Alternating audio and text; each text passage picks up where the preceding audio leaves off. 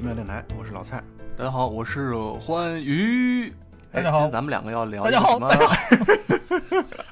喂，不让人说话，还是被他抢进来了。大家好，我是住在237房间的大魂舅。对，我们今天大魂舅说他237房间，就是因为我们今天要聊的是一个号称是美国恐怖片历史当中排名第一的，恐怖指数排名第一的电影，库布里克的《闪灵》。我们今天为什么要聊《闪灵》，还是因为我们大概20多天前录制了《头号玩家》这期节目。头号玩家的那个第二段场景，第二个解谜啊，就是当时正如大魂舅当时所说的，这个第二段场景可以说完全是再现了《闪灵》当中的场景，完全是向库布里克大神做了一个全面的一个致敬。所以呢，其实我之前没有看过《闪灵》，包括我个人其实对于恐怖片没有太多的偏好，我不是很喜欢，不像欢愉，欢愉是特别喜欢这种邪典电影，喜欢恐怖电影。所以呢，我在看完《头号玩家》之后，反过来我去把《闪灵》这个片子找到之后看完，太震撼了，然后感觉吓得不轻。所以呢，我就提议说，我们来一起录一下《闪灵》这期节目。大魂舅，你是什么时候看的这片子呢？我应该是非常非常早的时候，就是特别特别早。好像我如果我没记错的话，差不多应该是80年的时候，但是我已经忘了是在一个什么样子的一个情况下看的电影，实在是记不住了。然后前几天把这个又翻出来重新又复习的时候，就是发现里边其实基本上绝大部分都已经忘的，实在是就是没什么整体的印象了。但是看到某一些细节的时候，突然就能想得起来小的时候看这个东西的那种毛骨悚然的那种感觉。对，我觉得这个片子应该是你越大再去看它，可能会获得的恐怖感绝对不会比你小时候的那种小孩子的那种纯天然的惊吓会更来得少，就是反而可能会想得更多。对，小的时候看这个片子的话呢，经常会就是说是你觉得受到了那种惊吓，但是你不知道是因为什么受到的惊吓。长大了以后看的话呢，你会感觉到这种惊吓是渗到骨子里边的，然后你能够分析得出来它是因为这个因为那个，所以我觉得害怕了，大概是这样的一个感觉。而且这个评论当中也在说，《闪灵》这个电影它的恐怖之处在于，你每看一遍都会找到新的让你感到毛骨悚然或者恐惧的地方。它和其他的那些玩鬼片子的这种是不太一样的。鬼片子呢，可能就是你看一遍你就知道啊，下次啊这个地方它马上就好出来了，就这种感觉。它不是的，这个闪灵这个片子它是一个综合性的恐怖，它也不是完全的玩心理，它就是心理加视觉加音效加综合这一系列的东西构成了这么一个伟大的一个恐怖片。对，我最近看了这次，我就会觉得以前从来没有感觉到毛骨悚然的那种镜头，就包括最开始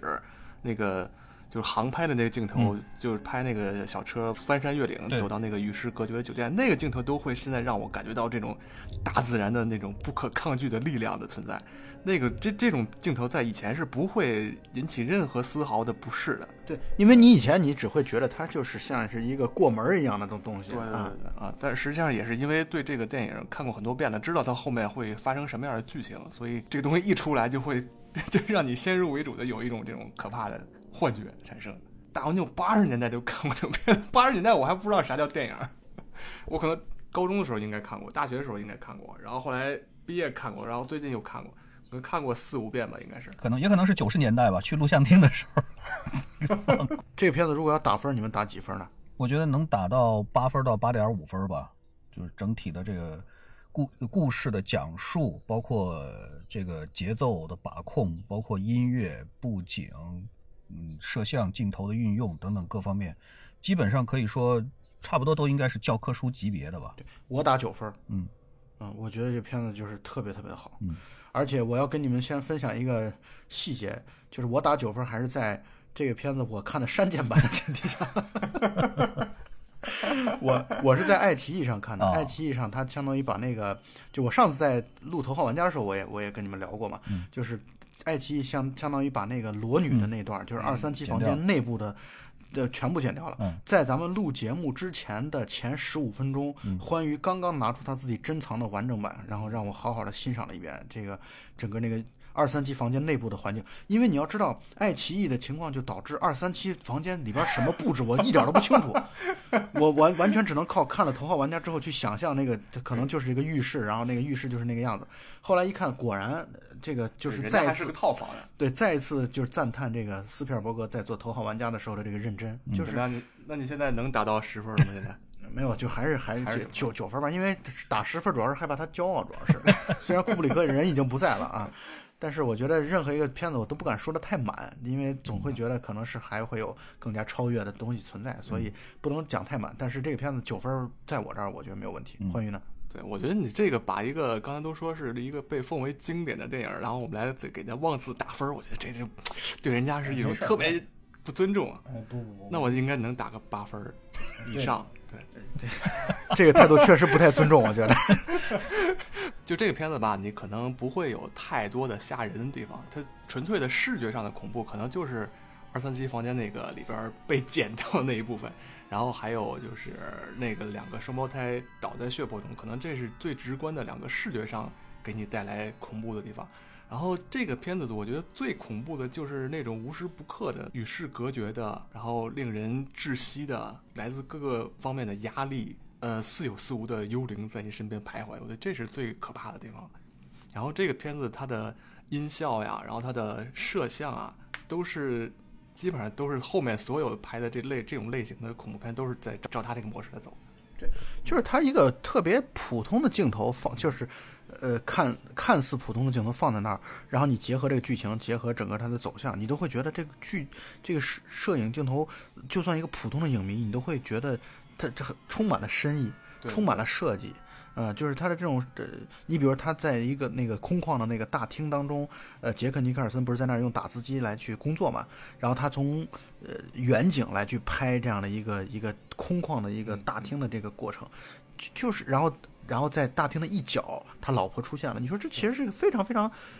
就是正常的剧情，对吧？这个剧情当中没有任何吓人的地方，但是他这么运镜，他这么来去放置摄影机，然后突然有一个人就在这样空旷的环境当中，一个小点就出现并且移动起来的时候，那种恐怖感或者恐惧感就油然而生。我觉得你首先把你自己一个人放置到这么一个豪华的5星级的风景秀丽的一个大饭店里边，你头一个感觉应该是爽，是吧？但是从他这个镜头里面看上去给人的感觉就是这种就是死一样的寂静。然后还有他的这个就是比较典型的一个镜头，就是就是那个小孩骑车在酒店里边各个房间里边穿梭，那个镜头也特别恐怖。他用了一种非常低的机位，让你感觉到整个这个视觉是不协调的，是跟你平时的这种认知是有反差的，所以就会让你感觉到特别特别的这种不自在的感觉就出来了。他大概这个跟随镜头拍了有3-4，就是在片子当中出现了3-4回大概。他通过跟随这种方式，让你始终会觉得小孩的背后好像有什么东西。这种镜头感，他其实就是在交代这样的一个东西。这个，我觉得这个片子它特别好的地方就在于，你给那些就是只要是爱电影，但是呢又没有经过训练的人，从来没有经过专业的训练的人，这个专业学过电影的人，你也依然能够感受到他这个镜头所带来的这种对于剧情啊、对于环境、对于氛围的这种塑造，对吧，大红兄？对，就是说任何一个爱电影或者说想要做电影的人，都可以拿它去做教科书，或者说拿它去着手去学习。这里边简直就是一个无穷无尽的、挖不尽的一个宝藏，你怎么样子从哪个方面来讲都可以去学。那么我们现在可以来各自聊一聊你印象最深刻的，或者换句话来说，我先问这么一个简单的问题，就是你觉得在电影当中哪个点是让你，或者哪几个点让你觉得最可怕的？刚才欢愉已经提到了一点，大红牛你呢？最可怕的我能够想到的第一个就是那个打字机打出来的，就是厚厚的一本那个文稿，然后他老婆去翻的时候，发现上面只有一句话，就整个的那个。那你跟我一样，您这个地方这个地方真的是，我觉得看到那儿的时候真的特别可怕，我觉得。对，就是从他老婆拿着那个棒球棍进到那个大厅开始，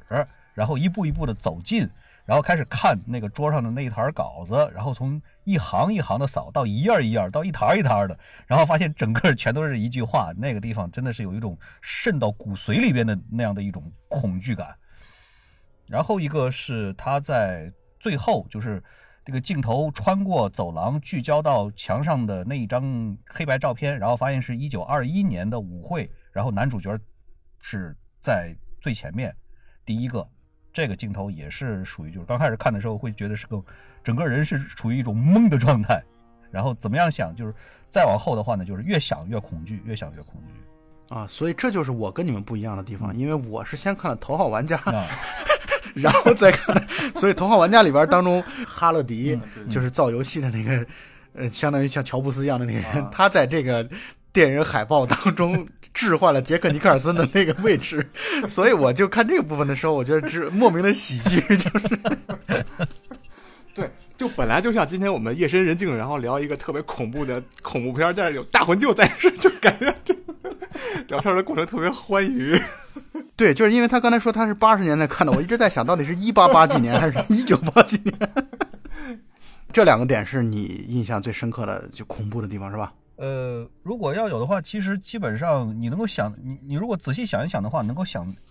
到的恐怖的点是越来越多、越来越多的。比如说，小男孩是这种感觉，在玩的时候突然就有一个球叽里咕噜的就滚过来了。然后他抓起来球了以后就四处找，就一个人都没有，像这种点。然后包括这个男主角被锁在这个仓库里边的时候，然后突然这个跟外边的人说话，然后这个仓库的门自动就咔嚓就开了，到底是谁给他开的，就是等等等等诸如此类的点，我觉得真的都很恐怖的。嗯，一会儿我们也会讨论一些问题，比如说到底是谁开的门，我们一会儿也会分享一些网上的一些网友的一些经验，或者说他们的一些看法，我们一会儿会来讨论。那欢愉，你觉得哪些点是让你觉得特别恐怖、毛骨悚然的？除了刚才大魂就说了这些之外，我觉得没有什么特别多的这种点，但是我觉得整个电影里边每一个人的眼睛都让我感觉到毛骨悚然。一个是那个男主就是 Jack， 他站在酒店里边看着自己的老婆和孩子在外边玩的时候，他那种开始就是整个从一个正常人开始变狰狞了，对对啊，就那个眼神特别吓人。然后还有就是那个小孩应该叫丹尼吧，然后他躺在床上瞪着大眼睛，突然切了一下，就那个小男孩从瞪大眼睛张开的那个大嘴，那个镜头真是把我吓尿了，那是特别好可怕的一个镜头。然后还有就是女主她那个眼睛，本来她这个人就是我觉得库布里克选角选的太好了，她这个人整个就像一个会动的提线木偶一样。对，是吧？这种人他给你带来的这种感觉就已经挺害怕的了。然后他还有一个死鱼一样的眼睛，我简直受不了。这个女主角啊，我一开始看的时候，我总是觉得这女主角是可怕的源泉，结果没想到到最后，她是到最后最正常的那个。其实，这就是她从一开始我以为她是那种精神病，因为她有那种精神病病人的那种。对对对，那种对不太正常的神经质的那种样貌，结果呢，他最后是那个成了那个被惊吓的那个人。对啊，但是呢，这个演员确实选得非常的好。对啊，这几个演员都特别的棒。对，是的。他在《安妮霍尔》当中演的是伍迪·艾伦的第二个老婆。对对对啊，对，因为我是前两天刚刚在电影节的这个大荧幕上重新看了《安妮霍尔》，所以我一下就认出来这个女演员了。啊，她在《安妮霍尔》当中扮演一个非常非常小的一个角色，就是伍迪·艾伦的第二任老婆啊，有短暂的婚姻，但是你看不同的电影，它就看起来感觉就不一样了。他在伍迪·艾伦电影当中就是喜剧性的，在库布里克这个电影当中就是恐怖性的、恐惧性的。对对。那么我们现在可以来去讨论一下这个，就是里边的一些谜团啊、谜题。对啊，就刚才大魂就说了，那个谁给他开门？就开门的这事儿啊，我后来就是看了很多的网友的一些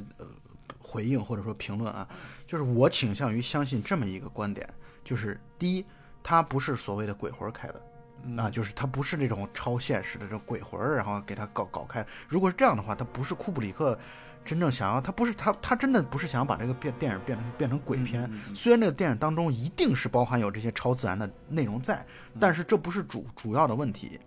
或者说他一定也是要借助于现实的手来去打开那扇门。那这个门是谁打开的呢？这个门是他儿子打开的，因为他的儿子其实相当于是这个就是相当于是多重人格嘛，他的体内其实包含了两个人，一个就是他儿子丹尼，另外一个就是他儿子所想象出来的朋友 Tony。然后那个开门的人是谁呢？就是 Tony。 因为那个时候 Tony 相当于已经战胜了他的本体，已经就是他附着的这个本体，他精神层面已经超越了本体原有的这个指挥力或者说行动力，他去指挥这个肉身把门打开了。啊、对，就是你开始说的这个是他儿子打开的门，这个我倒还你这么一说，我还真开始有点信服。但是你说的是他体内那个 Tony 开的门，我就觉得不太靠谱了。不，这个问题关键就看你怎么理解它。就是说，其实就相当于东尼和丹尼，就是 Tony 和丹尼这两个人其实是同一个人，只不过在他的。就好像我们多重人格的这种展现一样，有的时候他是大混酒，有的时候是他是 OWL， 他不一定，他有的时候就看他处在什么样的一个精神的环境下，然后他才会表现不同的一个状况。所以呢，他不要看他现在笑容可掬，真正开始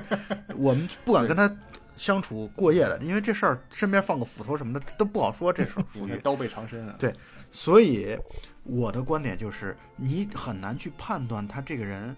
他是会突然完全变成 Tony 吗？不一定。他会完全变成 Danny 吗？也不一定。他一定是多种内部内在的角力角逐的一个结果。而且我也不觉得这种多重人格只限于大人，我觉得小孩出现多重人格、双重人格，我觉得这非常非常正常。而且再一个解释就是，所谓的闪灵这个概念，就是 shining 是吧？嗯，闪灵这个概念啊，它其实讲的就是你的灵魂深处的那一个自己。就是有的人是有灵魂深处的自己的，你比如那个黑人就有，然后这个小男孩也有，他们都是能够通过自己内在的那个闪灵，然后来去预知到未来的一些事情，包括体察到一些可怕的事情。所以这个 Tony 就是丹尼的闪灵啊，这个就是我是这么，至少我在看了那么多的评论之后，我相对来说比较信服这个观点。当然我们都可以来讨论，等于你的整个这一套体系都是基于所有的事件，就是鬼魂是不存在的。不，我觉得鬼魂其实是存在的。就是你比如说我宁愿相信，我愿意相信的是，你比如说这个上一个就是可能十几年前那个砍死一家人的那个是存在的。然后同时呢，刚才大魂舅所说的杰克尼克尔森，他在片尾的时候有一个那个跟1920几年的人的那个舞会的合影，那也是存在的。而且网上也有人分析说，当时舞会合影的那批人都死掉了，这些游魂现在都在这个酒店里，也就是酒店当中可知的灵魂或者游魂就有两批人，一批是1920几年的舞会的那批人，还有一批是70年代被那些弄死的，对，就是被砍死的那个家庭的那个鬼魂。所以呢，我觉得这个过程是存在的，但是鬼魂没有起到对物理内容的推动的作用。比如说开门这种事情就不是鬼魂来去做的，就是他要蛊惑一个实在存在的人去干这些事儿。你说的没错，他其实所有的这些事情，包括那僵尸裸女啊这些东西，他其实都是为了，包括他不是在卫生间，就是那个舞会的卫生间遇到了那个砍死自己家人的那个管理工啊，管理工人。所以这些过程都是蛊惑的过程，也就是说鬼魂只能通过心灵精神的层面去改变一个人，而不能通过物理层面去改变人。我觉得库布里克拍的这个片子，它是有意把这种鬼魂弱化的。超自然的能力是存在的，就是存在于就是小孩和那个黑人之间这种他们的这种心理感应啊也好，还是这种预感的能力也好，这是存在的。但是鬼魂，我觉得他可能更多的是想把这种人从一个高压状态，然后逐渐崩溃到不行，等于所有的这些鬼魂都是他的幻想，包括最后好像那个女主好像也看到了真的鬼魂一样。我觉得那个也是女主她自己的幻想，就是被自己的丈夫吓疯了。在这种与世隔绝的环境下，被一个最亲近的人追杀，这种情况下你产生幻觉，我觉得都是可以理解的。这个斯蒂芬金在原著里面，他是实际上是把这个鬼魂这件事情是坐实的。对，就是因为库布里克当时是拍这个片的时候，其实斯蒂芬金是比较反对的。对，从选角开始就比较反对这个事儿，因为斯蒂芬金觉得就是鬼魂的存在就证明了你生命的一种延续吧，就是说死亡不是一个终点嘛。但是库布里克他可能还是基于这种比较现实的一个考虑。我个人其实非常同意刚才欢愉说的这个观点，而且我个人也很同意库布里克现在的处理的方式。换句话来说啊，就是我们就算把他鬼魂完全当作是假的，都当作是他想象出来的，就完全不存在，都是想象出来的，对于剧情没有影响。对对对，或者说对于剧情不会有本质的影响。它可能程度上可能会有一些差别，但是本质上不会有影响，它不会影响到它最后的剧情的走向。因为就像我刚才的解释这样，门不是鬼魂开的，是他儿子开的，而且首先他老婆不会开，那如果再没有其他人的话，那只可能是他儿子来开的。所以从逻辑的角度来说，我觉得这个判断是合理的。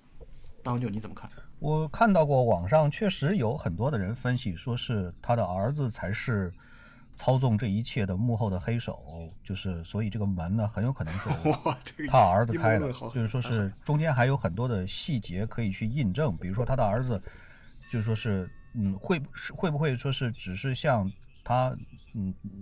就是女主角说的那样，就是只是把这个作家的手稿扔的到处都是，然后被作家喝醉了以后就是拽了一把，拽到胳膊脱臼，是不是还受过其他的就是说是暴力的虐待，或者说是等等的，然后这样的话呢，他的儿子会导致怀恨或者说是积怨越来越深，然后这个时候呢，幻化出来的另外的一个人格在饭店里边呢，会就说是做出来了很多的这种事情。但是我个人分析了以后，我感觉不太像是库布里克想要表达的东西。就是说我看到的更多的我更赞同的观点呢是库布里克希望能够在这部电影里面表达什么，是表达关于这个屠杀的事情。就是电影里边呢点出来了好几次，就是这个事情，就是这个包括这个酒店的这个建造，包括美国的历史上的这个关于就是说是屠杀这个印第安人的这个事件。我相信你们应该也注意到了一点。就是整个它实际上是贯穿了好几个地方的，包括这个刚开始说的这个有一次事件，然后包括中间提到的关于这个酒店是以前是印第安人的这个坟场，但是实际上这个坟场是一个比较客气一点的缓和一点的说法，实际上这是屠杀了印第安人了以后把他们的尸体就全都扔在这里的一个万人坑，类似这样子的一个地方。然后包括呢就是说是中间还说到一些就是说是对白台词里面的一些隐喻，比如说谁输了的话谁要把美国打扫干净，就类似这样的话，其实你仔细想一想的话都会觉得挺毛骨悚然的事情。所以我个人更倾向于就是说是这个酒店或者说这个建筑本身它是有一种不可知的邪恶的力量在背后在操控它的，不是说是鬼魂，而是说是这种一种力量。这种的话呢就是说如果说是你去分析斯蒂芬金的这个人的原著，包括他平时写的就是说不是平时包括他写的其他的一些个小说的话，你都会感觉到这一点，就是斯蒂芬金经常会营造这样的一种东西，就是讲述一个不可名状的不可描述的一种邪恶的力量或者说是精神，他呢想要就是说是干坏事或者说是想要兴风作浪，他呢必须要附着在一个具体的人的身上来对他的精神施加影响。但是他有的时候呢就是说是如果说他想要改变这个人的精神的话，他凭借着他的就是说是怎么说呢，就是说是他可以这种精神或者说这种力量是可以做到小小的这种就是说是改变我们的这个物理世界的。比如说这部电影里边的包括谁把那个球扔到小男孩的脚底下，包括像是谁把这个储藏室的门打开，我觉得应该都是这个邪恶的这个力量他直接干的，他是可以做到的。但是他如果想要做出来更大的破坏的话，那么他必须要让男主角屈服，然后附着在把这个男主角逼到发疯，然后才可以干出来破坏更大的事情。这一点的话呢我觉得可以从他斯蒂芬金的原著和电影之间的差别上面来分析。刚才环宇也讲到斯蒂芬金对于这一版的电影其实是很不满意的。实际上这个库布里克呢当时拿到了这个原著了以后他特别喜欢，然后他就联系了斯蒂芬金说你给我写一本剧本吧，然后斯蒂芬金写出来的剧本呢库布里克相当的不满意，然后就没有用他写的那个剧本，然后就自己包括自己的编剧然后写出来了这样的一本。这两个剧这就说是改编之前和改编之前的原著小说和之后的剧本呢，最大的不同是这个最后的结尾是彻底不一样的。在原著小说里边是实际上是正义最终还是战胜了邪恶的，就是斯蒂芬金在那个时代的小说基本上都有这样的一个特点，就是被这种邪恶力量压迫到接近崩溃的主角，最后凭借着自身的精神力量还是战胜了邪恶，虽然付出来了很大的代价。包括像这个就是那个他里边那个黑人厨师，在原著小说里边也是就是说是起了很大的作用的，但是你们看在电影里边老爷子上了山了以后，二话没说直接被一斧头给干死了。这个事情在看过原著的观众在看到这个地方的时候，其实都是相当的不能接受的，就是一脸懵逼的状态，怎么回事情？这个人在原著小说里面很重要的，为什么在电影里面这一下就被砍死了？这接下来这个戏怎么唱？就很多的观众会对这种地方都很不爽，所以这个电影对于某一些原著党来说的话，可能不是很赞同的。而且这部片子呢，就是说因为他好几次都在反复的强调关于这个印第安人的大屠杀，这一点上来讲的话呢，我觉得在全片里边应该是占的地位还是蛮重要的。而且呢，我觉得还应该考虑到一个因素，就是库布里克本身是犹太人，这一点上呢，就是说，所以他在这部片子里边，我觉得他想要隐喻的实际上是纳粹对犹太人的大屠杀。我觉得他是想要反映这个问题。对，电影最后那张合影，你注意看它的日期是1921年7月4号，对，所以一提到这个屠杀，就是确实挺反讽的，就是一群人在这种白骨皑皑的坟墓上举行他们的这种群魔乱舞的舞会，确实是非常讽刺。关于原著和这个电影的区别，其实如果你熟悉斯蒂芬金小说的话，你就会知道他其实大部分的描写都是对人心里边上的描写。对，然后这个电影里面，可能就是男主角的他这种陷落和崩溃，稍微让人感觉有点太快了。实际上在原著小说里边用了超大的笔墨，几乎一半的笔墨是在说这个，真的是对半本书是在对这个男主做他的心理描写，就是包括你像刚开始的时候，那个男主到酒店里边去面试，好像跟那个面试官谈笑风生，实际上他是承受了相当大的压力，实际上他是被鄙视了，被羞辱。是的啊，然后他有很强烈的这种中年危机，而且他跟他老婆关系不好，就面临这种就是离婚的边缘。所以这些都是在电影里面没有提到的。而且库布里克在拍电影之前，他也想到，因为大多数人肯定都看过斯蒂芬金的小说，所以他希望给观众留下一个不一样的结局。所以这也就是为什么最后那个黑人被干掉了，没有活下来的一个原因之一。而且我觉得作为电影来说，库布里克的这种，就是我可以说它是一个开放式的结局吧，就是因为这个酒店在原著里面它是爆炸了，整个的鬼魂都随着那团大火就葬身火海了，然后但是电影还是保留着这些鬼魂，还是在一直盘踞在这个酒店里面，在等待着下一个被他们捕获的对象。对，因为酒店一直存在嘛。对，酒店就像是一个象征一样，这个象征就是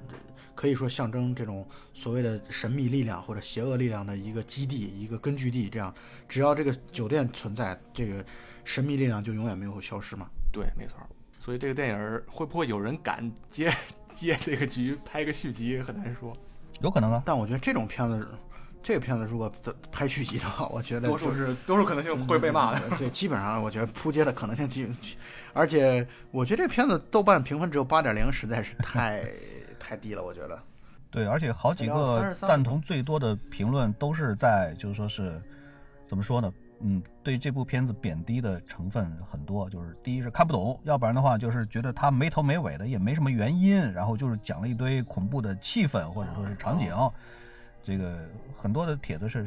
贬它的。对，但是其实你就单纯只拿一个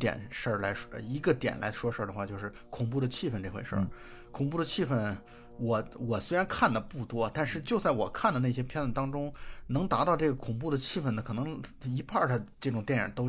都极其的少。这个恐怖的气氛就是属于描述的实在是太厉害了。这个你看，我给你们举个例子啊，咱们之前录过一个，我跟欢愉还有 Jumper， 我们之前录过一个月球。对，你看月球它也是一个特别空旷的场景，然后也是相当于就只有一个人，但是呢，他那个片子也让人觉得有点恐怖。对，可是那种恐怖你在和《闪灵》这个比起来，简直就是不是，完全不是。当然它也不是朝着恐怖片的方向去拍，这是肯定的。对，但是你就是类比一下嘛，你类比一下这样的一个大的空旷环境，可是你的不同的镜头的运用，你看它那个里边就给你很少有大的内部的空旷空间，很少。就是他如果拍内部的戏的时候，通常是就是比较近景，甚至特写，对，所以呢，他不会让你感觉到我的背后有东西，或者说我这个大的场景当中，我不知道哪一个点上，哪一个小的这个空间上会突然出现一个什么东西来，所以他就不是那么可怕。他拍月球的那个整个非封闭空间，你拍的再广袤没关系，这就好像指环王一样，一开始那个山上那种镜头，你不会让人有恐惧感。恰恰就是一个封闭空间，你又能做出一个说巨大的一个场景的画幅，你这个恐怖感是特别的强。所以你看，我们虽然都是门外汉，但是就看这个东西的话，你就会能够总结出来，就怎么样能够去拍恐怖的东西，就是你要留出空间来，你既是封闭的，同时又要留出空间来，这样能够给观众以巨大的想象和自己下自己的空间。对，我觉得这个片子评分不高，可能也是因为这么拍恐怖片的人确实不多，就是很少有恐怖片它能把节奏放得这么慢。对，而且它很不同于一般欧美的那种，多数是用视觉来刺激感官的这种风格，它可能更有点偏向于亚洲式的这种恐怖，有点更接近日韩。我从这种气氛的营造上加了很多笔墨。我的观点是你说反了，我觉得就是可能他，我能理解欢愉的意思。欢愉的意思就是他不是，首先他不是怪兽片，对对对啊，就是血浆片。那个美国拍片子，很多时候他拍恐怖片，他是那种血浆片，对对，就是你一定要出来一个人拿着那种某种斧子也好，电锯也好，总之，就是你就冲杀，然后追人。这他不，首先不是这样的，但是他和日韩的感觉也不一样。日韩是搞那种玄乎乎的，然后你会知道好像有东西要出来，然后呢一出来就是鬼，然后打扮成那种，就是他确实很有意思，就是你愿意看人和人的恐怖的东西，它有；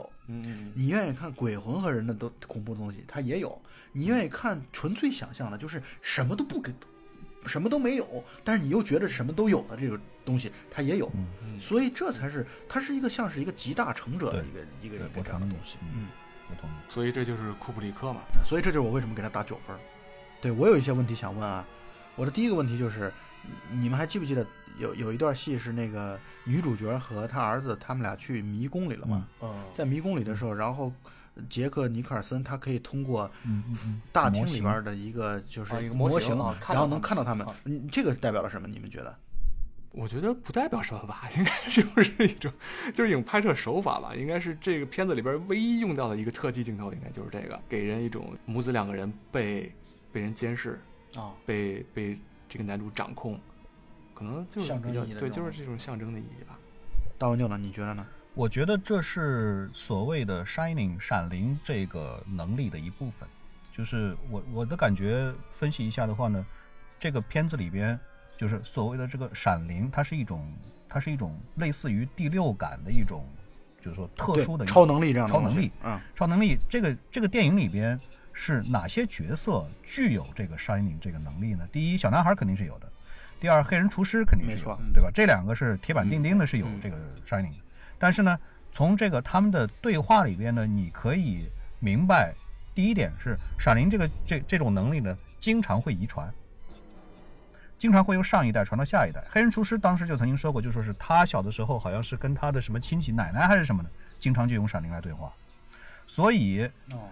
呢，很多的人由此推出来说，男主角其实他也有闪灵这个能力，就是因为你看模型的这段，如果你把它认为是真的的话，就是它不是一个想象的话，它就是真正有这么一个场景的话，那就其实验证了杰克尼克尔森也是有闪灵的。 对，只不过杰克尼克尔森的这种闪灵更像是这种时灵时不灵的东西。对，他本人其实并不是特别的清楚他自己具有着什么样子的能力，只不过是因为他经常也会陷入到那种很恍惚的那种精神状态里面去。包括你比如说他用打字机噼里啪啦打了那么多，他真的知道他自己打的是什么东西吗？这种他的思维有的时候也很混乱的。但是我认为当时在他盯着那个模型的时候，实际上是他的闪灵的这个能力发挥出来。然后我跟欢愉刚才我们俩再重新过一下这个片子的时候，我们还专门看了一下他打出来那一沓纸的那个那些打字当中有一些字母是不一样的。对对对，是的，是的，对，有一些字母是错的，嗯，没错。就是包括你比如他的那个他的开头那个字母应该是那个词应该是 all， 嗯，然后他有的那个打出来打了3个 l， 嗯嗯嗯，还有最后一个字母打错的也有 play 多个 a 什么的啊，好多。嗯，所以这就是好玩的地方，就是很值得深挖。我觉得重新看的时候，我们就会关注很多这样的扯淡的细节。所以这道具真的是人一张一张纸打出来的，对，这是的，是一张张。但是这里边，我想说一个，就是说我其实不太赞同把这里边的很多的点做过度的解读。我也不知道他到底是不是过度了，但是也许他实际上就是人家打错了，不一定有那样。就是这个方面呢，怎么样解读都行的。实际上，很多的人他会做非常非常详细的解读。他的一个最重要的一个理由是什么？是库布里克是一个非常非常强的一个完美主义者。就是说他对这个片子里边的所有的道具的要求是非常非常非常的高的，所以一个道具只要出现在了那里，或者说它是这样子的设定的话，一定有它的深意。就是很多的这个评论呢是从这个角度上来出发的，但是好像又不完全是。就是说比如我举一个例子来说明我的观点，就是237号房间，237这个数字到底有什么样的深意？2的平方加3等于7，然后2的3次方减1等于7，然后3的2次方减2等于7，对，好。就是说我看到网上写的那个，就是关于库布里克的这个访谈里边讲的，就是为什么是237，请库布里克解释。然后库布里克就说是这样的原因，就是说因为原著里边不是237。对，是217。小说里边是217，然后他们去这个就说是去拍摄的那个酒店，就是实际拍摄那个酒店呢，去找的时候呢，酒店的老板说：“你们别用217，为什么呢？因为我们这个酒店里边真的有217这个房间。你们要是这电影以后播出来的话，以后没人敢住217这个房间了。”然后库布里克说：“那咱们搞一个虚拟的一个房间，不存在这个房间，就跟他干脆给他加了个20，就变成了237。”是这么回事儿，就是这事儿其实没那么多解读的空间。我其实想问的一个问题就是，说实话，如这酒店这个电影这么火，你别说没有的房间了，你有的房间就是你没被拍到的，你敢去住吗？我觉得酒店完了，我觉得这个酒店真的是哭了。我觉得这个把他们酒店拍的实在是太可怕了。好像那几个外景好像还是有不一样的地方拍的吧？就是说是也是转战了好几个拍摄的场地，包括这个布景什么的，不是在一起的。但是我相信会有大批的影迷去这个地方当做。对，我也认为是因为这个片子已经被推到了一种就是说是类似于宗教现象的这样的一个高度上了，应该说是有相当大的一批狂热的粉丝的。那就顺着刚才237这个问题啊，237房间，我来继续问一个问题，就是237房间的那个钥匙是怎么回事？就是谁插上去的，让那个小孩进去的是吧？对，能不能理解为大文就刚才所说的那种，就是其实有某种神秘的力量？然后他能够在一些小的问题上能够给你做指引，当然你也可以理解为这个酒店当中一旦到了关闭日之后，就是他就是其他工作人员都撤了，只有看守在这儿的时候，所有的房间是可以随便进的啊，因为他方便去检查嘛，你也可以这么来去理解他。就这个问题你就是其实你怎么理解都行，但是正是因为有了这么多的可讨论的空间，才会增加它的恐怖。因为你没有选择的时候，你会觉得我去求随便吧，我无所谓，你告诉我什么就是什么。现在恰恰就是你没告诉我，但是我要去想，哎，这到底是谁放的钥匙？是因为我所有的门都能进呢，还是因为这是他老婆放的钥匙，还是这是小孩放的钥匙等等？这就是你的想象空间越大，你的恐怖空间就越大。这就是如果按照你最早的那个谁开的门那个解释来说，那可能就是那个小孩，就是他体内的那个另外一个自己觉醒的时候，他去出于好奇心啊也好，或者出于什么各种原因也好，他自己去可能都已经进去过那个房间了。对，等那个小男孩的本体苏醒的时候，他忘了自己以前曾经进过这个房间了，所以他觉得很奇怪啊。然后也有一种说法，可能就是像原著里面，它是因为这个酒店盘踞了很多很多的亡魂，所以就是酒店里边每一样物品其实它都是有灵性的，包括每一把钥匙，每一个窗帘，每一块地板，在原著里面都是要把这三个人留在酒店里边，把他们杀死的。所以这是钥匙精所谓。其实这个就是这部片子的魅力所在，就是你怎么样子来解读它，其实都可以，好像都可以自圆其说，因为你的这个证据链好像是可以能够扣在一起的。比如说我们要是赞同的是整个这个酒店它有这种邪恶力量所在，就是这种邪恶力量能够操控它这种小的这种物件也行。如果说你要是认为说是这是小男孩的，就说是他的另外的一个人格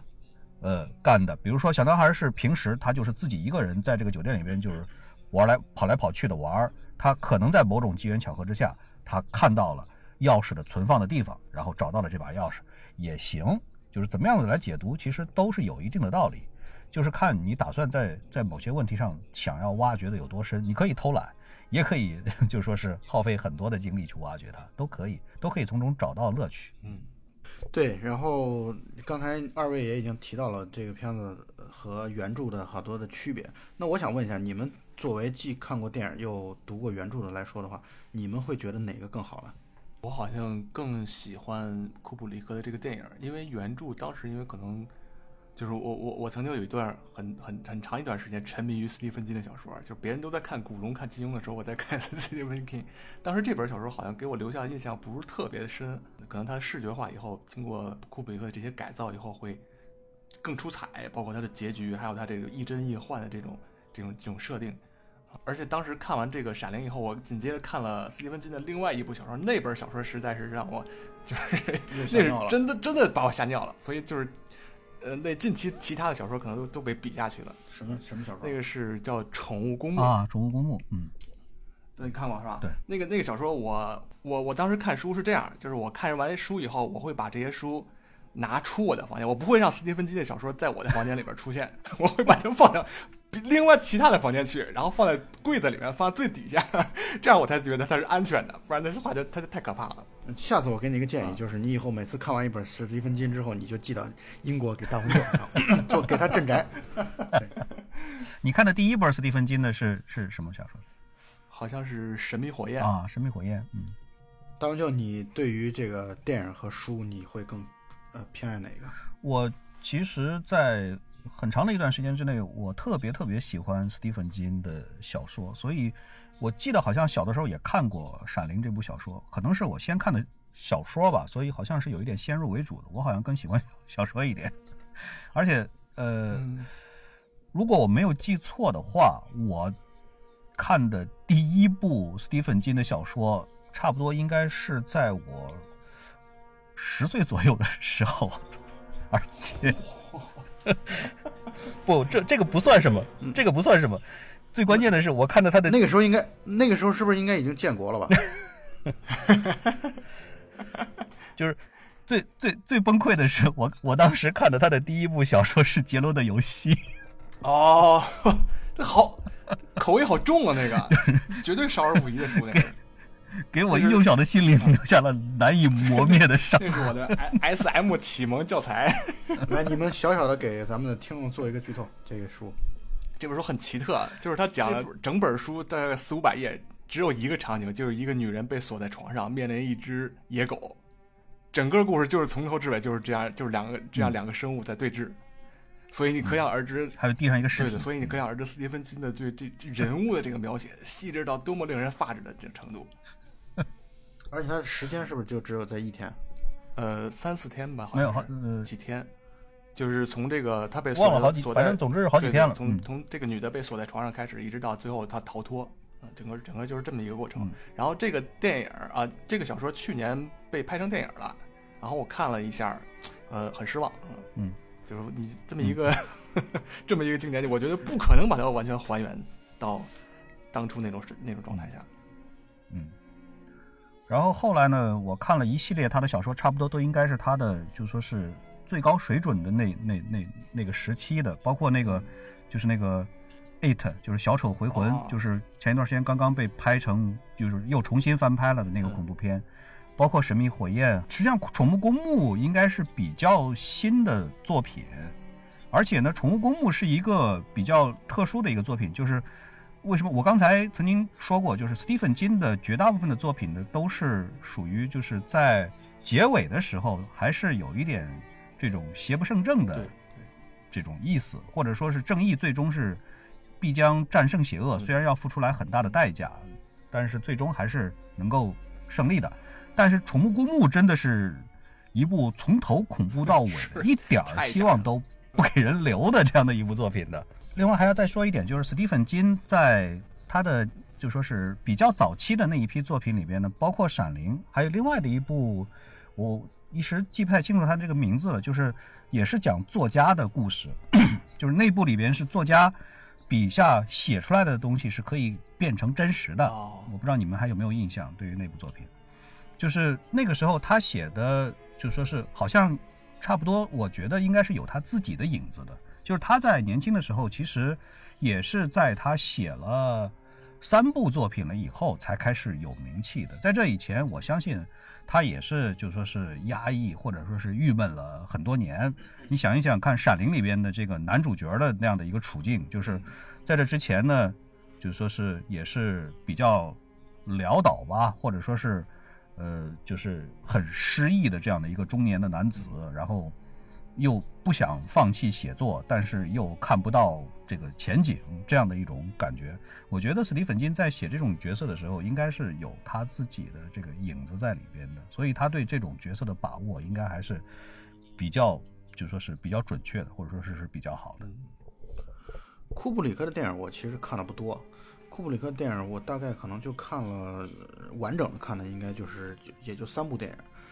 而且还包含他早期的一部作品。他最早的一部1956年的一部叫《杀手》的一个片子，但其实那个片子从头到尾就没有杀手的事儿，它是一个讲的是一个骗局的一个故事。然后还包括他著名的2001太空漫游，2001太空漫游，还有《闪灵》。我就看了这个完整的，就看了这3部。发条城你没看过？发条城我没有完整的看啊，发条城我只看到他们做恶作剧的那些场景，就是没有完整的把这个片子看过。所以呢，我以前比如说2001太空漫游那个时候看的时候太小，所以体会不出来它有多好。但是我现在看《闪灵》之后，我就觉得这个导演确实被称之为大神，我觉得是非常合理的。这个就是美国有这个艺术片大神确实不多啊，就是拍艺术片拍得好的这种导演确实不多。所以呢，你像我觉得跟他比起来，像就反正像卡梅隆啊，像斯皮尔伯格啊，就是反正就是你们就好好拍，拍不行了。这个问题啊，其实我想分享一个我最近的一个经验，就是关于商业片和艺术片导演的这个就是在影迷心目当中这个地位的这问题啊，我想分享一个经验。我最近北京电影节我不是看疯了嘛，然后我这次电影节当中是伯格曼的大师单元一共有14部片子，我全买了票了，而且全去看了。就是强烈给我们的听众推荐伯格曼，如果你觉得他很晦涩的话，艰深难懂的话，那么其实可以看看他早期的作品。比如说有一个片子叫这个夏夜的微笑，这个片就是完全是一个剧情片，非常剧情片，就是对于瑞典人来说就是彻头彻尾的商业片。然后还有婚姻生活是他晚期的作品，1973年的一个电影，但是呢就是你没有任何你看不懂的地方。而且我看婚姻生活，我觉得是一个极度恐怖的地方片子，特别特别恐怖，尤其对于结婚好7-8年10年的这些人来说，你看了之后你会觉得我操，这他妈的生活太绝望了。就是我上一个让我看到绝望的电影其实应该是《伊甸湖》，然后我最近看了这个婚姻生活之后，我又有重拾这种绝望的感受。所以呢，我是说像索德伯格，他是相当于把艺术和商业结合的极其好的这样的一个导演，真的是非常非常了不起。我觉得这个能拍商业片还是能拍艺术片，还是看有没有人给你掏钱嘛。那我不这么认为，我觉得就是你得，有的人他是拍不了，他就拍不了艺术片，有的人是拍不了商业片。就是你比如说，因为有的时候你去看一些商业片导演去拍短片，你就能够看出来实验性的东西拍的稀烂，特别特别糟糕。所以呢，这个就是你如果一个导演他通过拍商业片加艺术片都获得了成功，那我就觉得这个导演就是特别特别伟大和了不起的导演。那如果能把商业和艺术完美的融合到一块儿，那当然导演也高兴，观众也高兴。所以前两天在看那个，就重新看 IMAX 版的这个《暗夜骑士》蝙蝠侠《暗夜骑士》之后，我又看了一下豆瓣上的对于诺兰的这个评价，说诺兰就是专心的把商业片推到了一个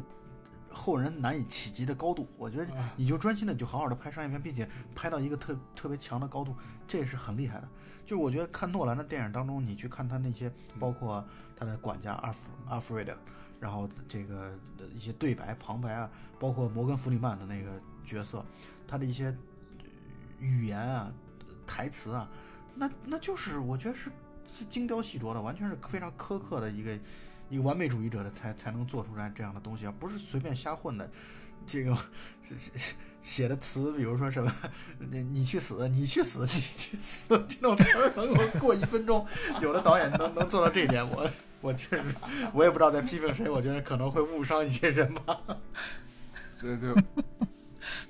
对，说到这儿我就还是得点名的批评，大黄牛，你记不记得好像在《武功传》当中出现过这个场景，就是那个郑爽所演的那个角色和八戒，就是天蓬元帅天蓬，他们俩之间就会有这个场景，就是你去死，你去死，多浪费胶卷啊！这个片子，反正他们现在也不是用胶片拍的，随便拍的。对，反正我听过一句话，就是说艺术跟效率往往都是成反比的嘛。就是当你追求艺术的时候，往往会浪费很多资源，浪费很多时间。像库布里克他这种，纠正一下，不是要浪费啊，就度过很多的时间啊，对，度过很多时间啊。像库布里克这种永远追求完美的导演，他就会，比如说他有一个镜头，就是那个小男孩和黑人有一段对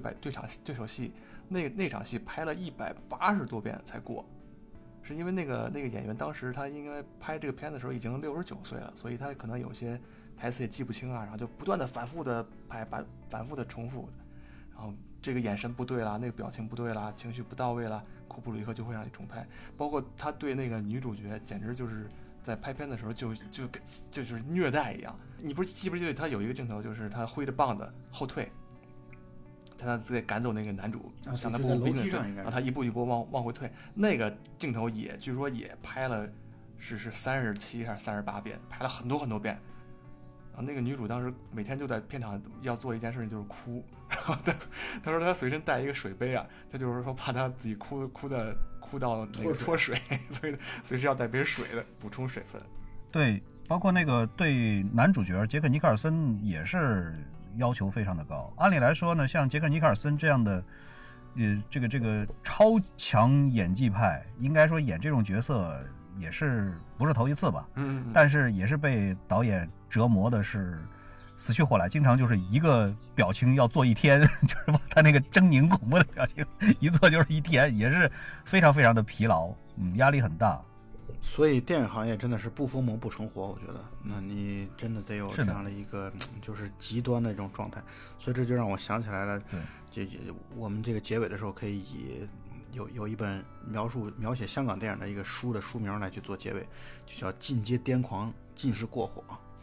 这个我觉得电影行业你如果想要做出一番样子和模样的话，我觉得你必须得要有这样的一种精神和这个过程。当然，它是以才华作为基础的，你没有才华的话，你只会像神经病一样的去要求别人拍去200条垃圾出来。然后那就要结束了是吧？那我分享大观众一个彩蛋，就这个片子里边演黑人厨师还是厨师长的那个黑人，他是在动画片《变形金刚》里面给爵士配音的人。对，我想找过，因为我看到他在《变形金刚》的第1季和第2季都有他的名字，但是我没有找到他是给哪个角色配音啊？原来是给爵士配音。对，你回去可以听一下。谢谢，太高兴了。对，然后我这个片子当中的那个音乐非常好听，对，就是它尤其那个古典的那个20-30年代那个美国的那种爵士风格的那种音乐特别好。我们会坐在节目的后面，然后送给听众朋友们。那么本期节目到结束，大家再见，拜拜。好，谢谢大家，拜拜。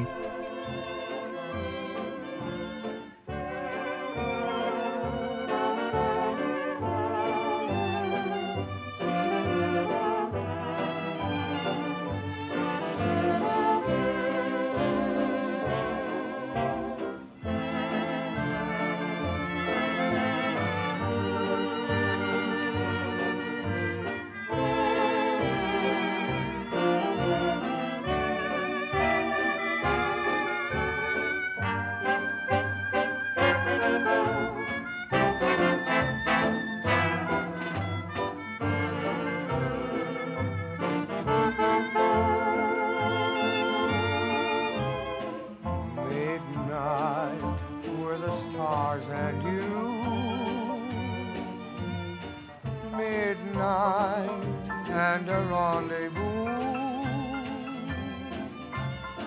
Your eyes held a message tender, saying I surrender all my love to you. Midnight brought us sweet romance. I know all my whole life through I'll be remembering you, whatever else I do. Midnight, where the stars